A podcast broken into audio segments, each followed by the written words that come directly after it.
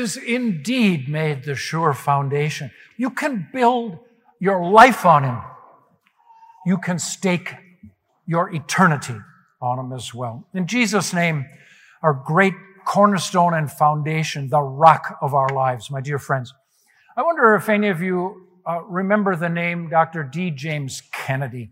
If you're 30 or younger, you probably don't. He died in 2007, uh, so he's getting to be uh, have a little little bit of cobwebs on him because he's been off the scene for a while. But if you're older than 30, you probably heard his name, and if you're older than 50, you probably used to watch his TV show. He was a, a monster in the Christian TV world. In fact, depending on whom you ask, probably one of the top three religious Christian broadcasters of all time.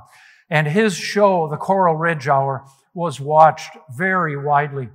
Uh, he was very famous, had built a, a, big Presbyterian church in Fort Lauderdale, uh, north of Miami, about a half an hour's drive north of Miami. It was called the Coral Ridge Presbyterian Church. They claimed at one time at their high water mark probably 10,000 members. They had a prep school there. He even planted a seminary there. Uh, he built a uh, Presbyterian semin- seminary across the street from this enormous church, filmed the TV show in the church. And uh, back when Time of Grace was first starting, we actually went there to visit the TV headquarters and saw their Im- enormous studio and the millions of dollars worth of technical stuff and the loading docks where they'd roll up the semis. You know, like ever watch on uh, watching football on TV, and once in a while the cutaway to the sound truck. There's a huge semi outside the stadium, uh, you know, with all the gear in it. They had they had a sound semi and the loading dock where you could roll it up, and everything had its uh, sockets and gates and stuff where you could like hook everything up. And we were sitting there thinking, I wonder if we can start broadcasting from our, our little church here on the, in the central city of Milwaukee. And I felt like the Wright brothers standing inside a Boeing uh, hangar where they're making their jumbo jets, uh, just wondering, uh, are we ever going to be this cool? Probably can never be this cool. Well, he was cool until he wasn't. Um, death has a way of kind of ending everybody's gig, doesn't it? 2007, he had a heart attack one December, and the next month he was gone. Uh, they, things have shrunk down considerably because he himself was such a driver. But I want to just kind of honor his name a little bit, not for how big a congregation he built or for his amazing seminary that he planted for training pastors or for his TV ministry, but for his book, Evangelism Explosion. Uh, you got to be kind of a church nerd even to know about that. Uh, probably most of you have never heard of it. It was written in the 70s, and he, D. James Kennedy, was an evangelism fanatic when he got really, really big time, he spent his time on the jets back and forth to Washington and hobnobbed with the big people. But back in the day, when he was building his church, he didn't just wait for people to show up. He made it a key part of that congregation that every member was viewed as an evangelist. And they took all of their members through evangelism training. And I think that's one of the accelerators for their amazing growth. And that book, Evangelism Explosion, was a way to lay out their training method. And thousands of other congregations around the country bought that book for their own evangelism committees, read it through, tried to digest it, and do some of his cool things. So I'm going to cut to the chase. For me, the coolest thing that he did was helped lay people who are not, you know, trained as religious talkers to boil their message down and, the con- and to steer the conversation with two key diagnostic questions. And if you're a church nerd, you've heard of the Kennedy questions. Probably most of the rest of you never heard of the Kennedy questions. But I'm going to lay them out for you right now. And I encourage you to use them because they're awesome. I've used them myself quite a bit. The first one is when you want to really get down to it with a neighbor of yours, a coworker, a friend, whenever you're having a conversation and the person's open to a little steering or you think this might be my chance, ask two questions. Number one, when you die, what's going to happen to you next? So I'll use that on you right now. When you die, what's going to happen to you? And then theoretically, you'll come up with an answer. And the second follow up question is how do you know that? So, first, what's the, the center of the content of your faith? And secondly, what's the authority behind it to give you the confidence to bet your eternity on it? Content and authority. Content and authority. That's what I'm talking to you about today on this Reformation Day. It is very, very hard to keep your head straight in the craziness of our culture.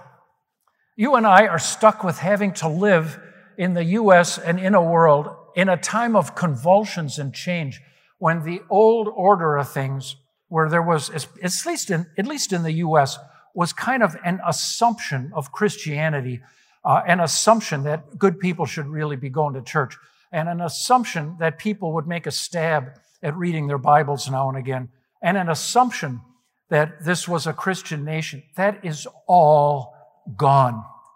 I'm not so sure how strongly it ever was here, but man, I'm telling you now, it is solid gone. And everybody and his uncle has got opinions about the answers to the Kennedy questions. I think answer number one this is the down escalator you got to get on and try to climb up. This is what you're up against in the world around you. Number one is apathy. Who's got time for that? People just aren't interested in that question. I'll worry about that later. They don't care about that question. They're too busy having fun too busy being young. When you're young, you think you're bulletproof and immortal. You just don't worry about that stuff. It's one of the reasons why people put off and hate talking about making a will. They just don't want to think about that stuff. That's icky stuff. Ah, will, and I got to think about dying. What a mess. Forget it. Push it off. It may also be that if somebody's really down at the lower levels of economic society, the, the struggle just to survive is so exhausting and take so much starch out of you, you got no, you are, you're trying to get through today. I don't, I can't worry about what's going to happen 50 years from now. I, I got to struggle just to try to eat something today. How am I going to pay those bills? I'm terrified of getting evicted. When you're terrified of getting evicted, it's hard to have a calm conversation about long range planning, isn't it? So, apathy, I think, is one. Another one are atheists who are not huge numerically, but their words are very powerful in America today, and they are listened to by a lot of people. Here's an example of atheistic thought. If you think uh, that there is zero scientific evidence for the existence of God, you're completely uninterested in any talk about judgment, uh, justification, heaven and hell. Those are all unprovable uh, myths that uh, the superstitious and small minded people believe. Atheists are always big on science. If you ask them, well, what is your source of authority? They will always say science. And, and the, the kinder and gentler atheists who are not so militaristic about it call themselves agnostics. They will, they will say, well, I'm open to persuasion. If God would ever feel like showing up, I might believe in him or her or it or whatever. Uh, but in the absence of evidence, I guess I, uh, I'm having an open mind. There might be nobody there. As far as I'm, as far as I can tell, there might be nobody at the switch. Nobody's at the controls. We're just drifting. We're just uh, making it out as, as we go along, like Indiana Jones said. I'm just making it up as we go along. Here's, uh, here's what an atheist would say. This is from Atlantic Monthly. This woman writes, I've always felt that when I die, I'm dead and gone. My conscious life will end. My interactions with others will end, and I will simply be G O N E, gone.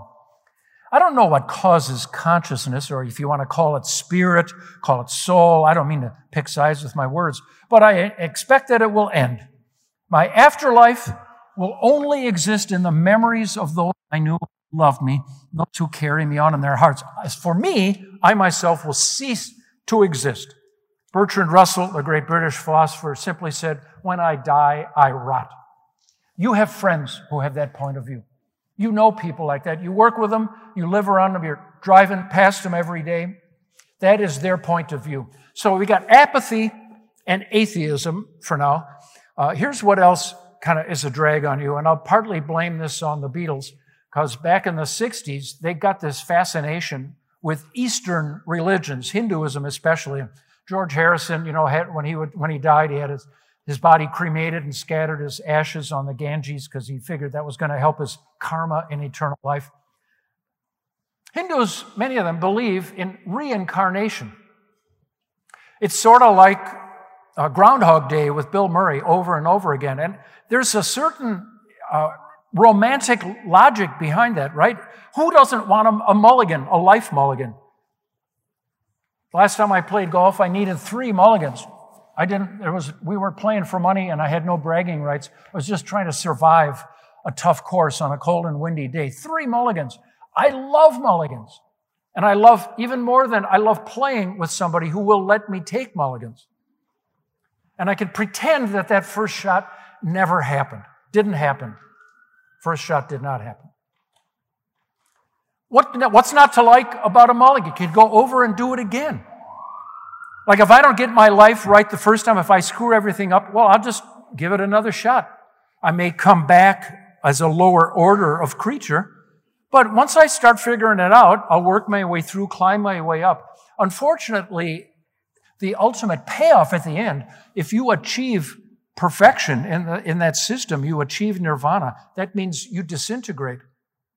It means you cease individual consciousness. So the winning sounds like losing to me, like you like you you disappear.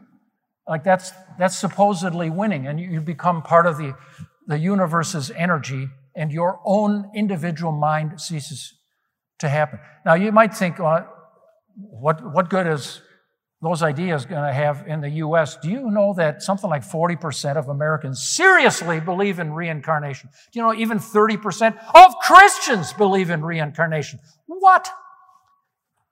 Yes, that's the stream you're swimming in, trying to keep your thinking straight. I'd, I'd be scared even to wonder if any of you are convinced you're coming back as somebody else in the next life and you're hoping to updo an upgrade you're going to come back a lot better looking and a lot richer and a lot more powerful. You're going to come back born into a much more wealthy family as your payoff for all the stuff you've had to endure in this life. Like you, you get a promotion when you come back and get to do it again. Do, you, do any of you believe any of that stuff? It's all around you. And people will say that stuff and expect you to nod and agree. A fourth one is people who admit that there's a little bit of Christianity in their thinking. They actually will admit the presence of heaven. Yeah, okay, there is a heaven. But then they construct a wishful scenario of the type of world they think ought to exist in eternity. And that's, they base it on a few ideas like, well, God is kind and good and he loves everybody, right? God is also all powerful. Therefore, he could not possibly accept a situation where one of his creatures would end up in damnation. Ain't going to happen. Everybody's in. So all of the warnings and all the threats, that just is blather. Everybody wins. It's sort of like Santa Claus. God is Santa Claus. You know how the poem, Twas the Night Before Christmas, threatens you that uh, Santa Claus is looking to see if you're naughty or nice? But it turns out to be a scam because you might have been a total jerk through the whole, whole month of December, but Christmas pays off anyway. And the kids figure out, by the time they're like in primary school, they're figuring it out. It's a scam. There's going to be no coal in my stocking. I'm getting presents regardless of how I act. It's a scam. And people are calling God's bluff too. It's a scam. We're all going to get our piece of pie in the sky by and by. And that's called universalism. And the universalist, universalism is all over the place. A loving God could never build a permanent barbecue pit called hell where people get thrown in. At worst, even if there was a hell, and even if you spend 90, if you live to be 90 and spend 90 years rebelling against him, then your maximum penalty ought to be what? 90 years. What's this eternity for 90 years of sinning? That is way disproportionate. So they construct what they think would be a just system, and that's heaven for everybody. Well, it's a very pleasing sort of scenario, isn't it? I wonder how many of you believe. I wonder how many of you are universalists. That's the, those are the waters we have to swim in. What influences like that have gotten into your head? Here's a fifth, and that is what I'm going to call the works racket. And that is, it's even a little step closer to true Christianity. Yes, there's a heaven, and yes, there is a hell. And yes, we have a Savior, Jesus, a sort of a half Savior. You know what I mean by a half a Savior? He sort of forgives you, but He only comes halfway. Now you got to go the other half. Here's an example of halfway. Uh, this is none other than Muhammad Ali, who uh, converted. I don't know how Christian he was beforehand, but he converted to Islam. And in 2002, there was a magazine article uh, where he was interviewed, and he uh, began to explain his religious views. So he said, "What is?" They said to him, "Ali, what does your faith mean to you?" And he said, "It's a ticket to heaven." Now you know, if I said to you, "Talk to me about your faith," and you would say, "It's my ticket to heaven," I might be excited to hear you say that because there's a like a, a good way to think about that. But here's Ali took all my joy away by, the, by how he went on. It's a ticket to heaven, by which he means one day we're all going to die and God's going to judge us, right? Our good and bad deeds. If the bad outweighs the good, you go to hell. If the good outweighs the bad, you go to heaven. Help somebody through charity, he says, because when you do, it's being recorded. Whoa. Now, see, there's some logic behind that, right? Because the world you live in, in the waters you swim around in every day, are all about rewarding your effort. If you work in a business in some kind of shop, if you produce patterns in a pattern shop or you do graphic design, you only get paid when work goes out the door. Am I right about that? So we're used to that concept. Why would that not leach into our religious thinking? You only, there's only a payout when you have done what you should. Now, that assumes that there's some big scales here and that you got to keep throwing good stuff on this side so that it outweighs this side. When my grandmother back in the 1980s was getting elderly, um, she decided I better not drive anymore. Uh, after she was in a car accident, she thought that's it for me. I don't, I should not be on the road. So she gave up her car keys. Her neighbor, Mrs. Cooley, used to pick her up and take her to church. Even though Mrs. Cooley wasn't a member of her church, she would drop her off uh, every morning, would get up a little earlier. And, and my grandmother was very appreciative of that. She loved Mrs. Cooley and said, I can't believe you're doing this for me. This is so nice of you. Why are you doing this? And Mrs. Cooley said, I like to think that every good deed I do, I take one step closer to heaven. That's, that's the works gig. And man, it, has a certain logic and appeal, doesn't it? Because all of us love control. We like to control things, including our relationships.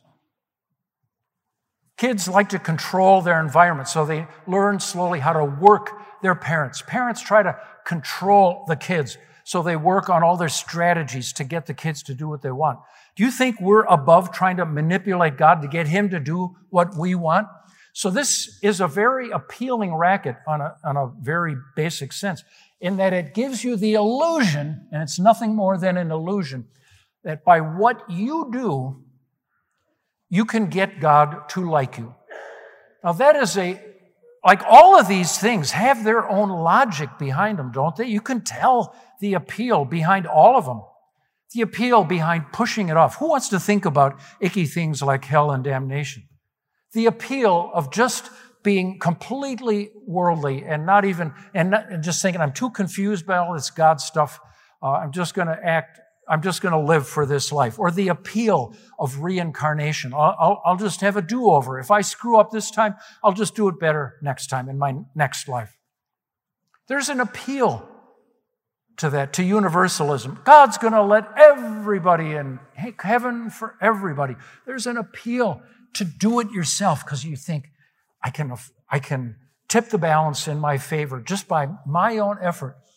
The problem is, you're making that up. There is absolutely no source with God's authority behind it that says any of that is true.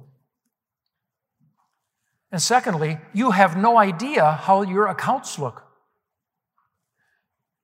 The church of the Middle Ages, into which Martin Luther was born, was big into the works justification. And people were taught they could never be confident or secure of their salvation. And see, that's a great manipulation technique because it means people like me, who are pastors, get tremendous power over other people. Who doesn't want power over other people? It kept people scared and nervous about their destiny, makes them pliable and obedient because the church is the broker of the good news of, of the assurance of forgiveness. They're the controllers of the sacraments.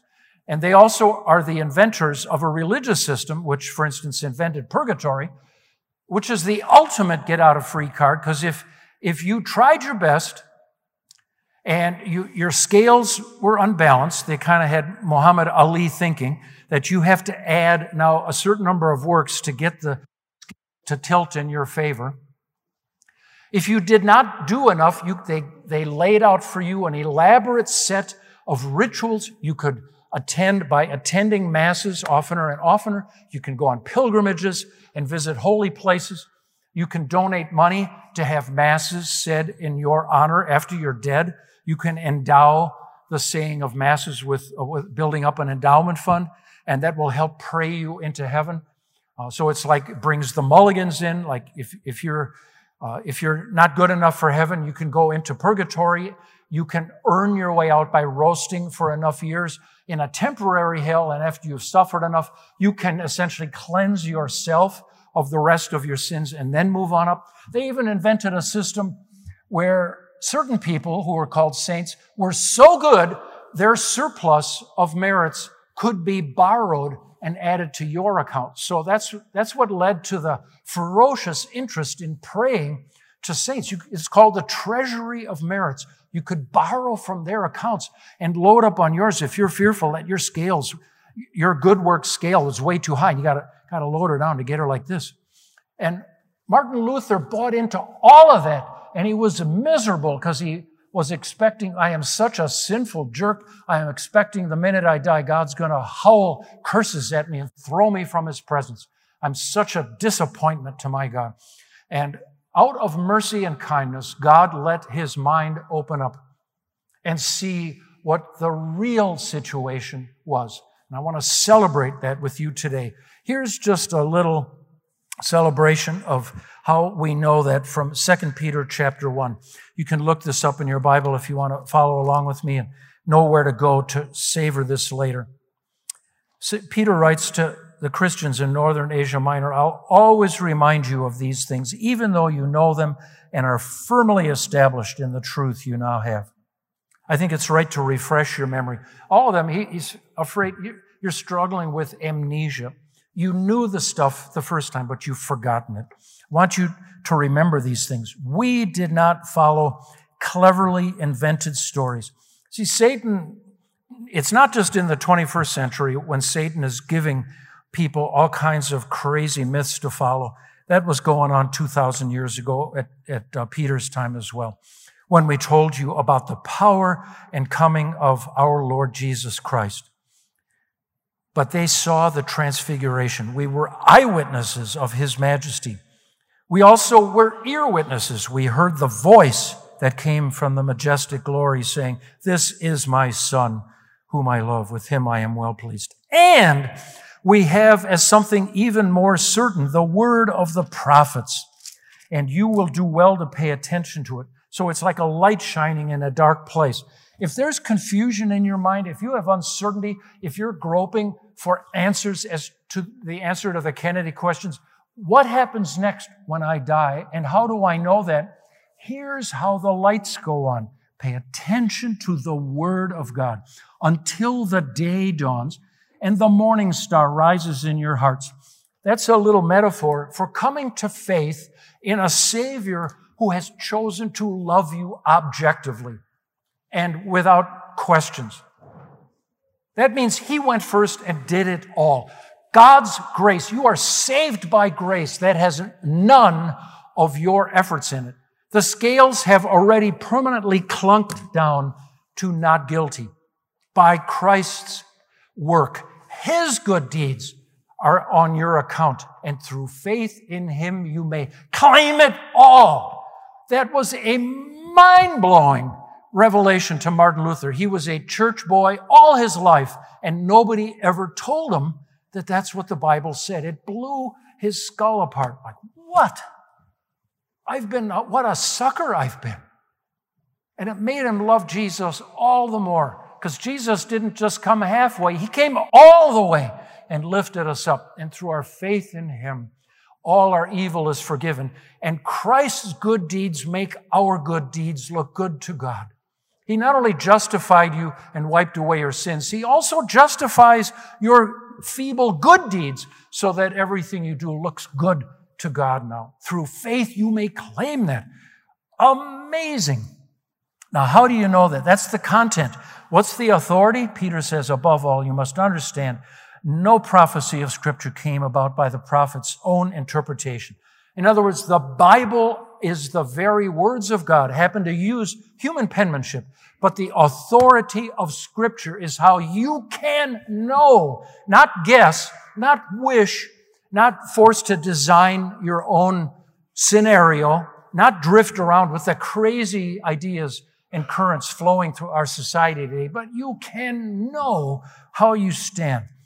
For prophecy never had its origin in the will of man, but these men spoke from God as they were carried along by the Holy Spirit. Here is how you can know what's going to happen to you next. For Christ's work is done. His, his death is real. His blood was shed and it was splattered on you. Through the word, the Spirit has gotten into your brain and your heart. And like the scripture says, the morning star has arisen. The lights are on in the attic. And it's his gift to you through faith. The good things you do, which you do, are no longer to get God to like you, but they're simply a life of gratitude because he has already decided to like you. This is amazing. When you got to answer the Kennedy questions, just sing a little song you learned in Sunday school. You want to sing it with me? Jesus loves me, this I know, for the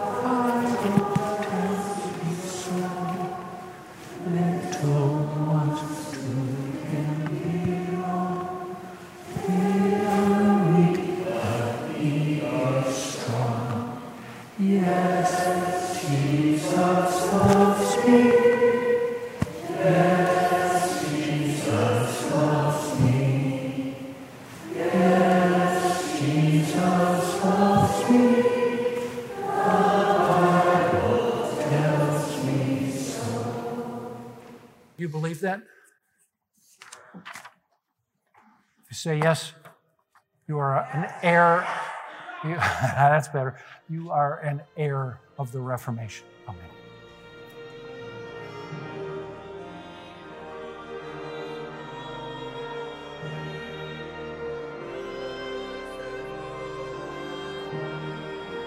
This message was a production of St. Marcus Lutheran Church. For similar content, subscribe on iTunes, Google Play, or our YouTube channel. For more information about how to support our urban gospel ministry in Milwaukee, please visit stmarcus.org.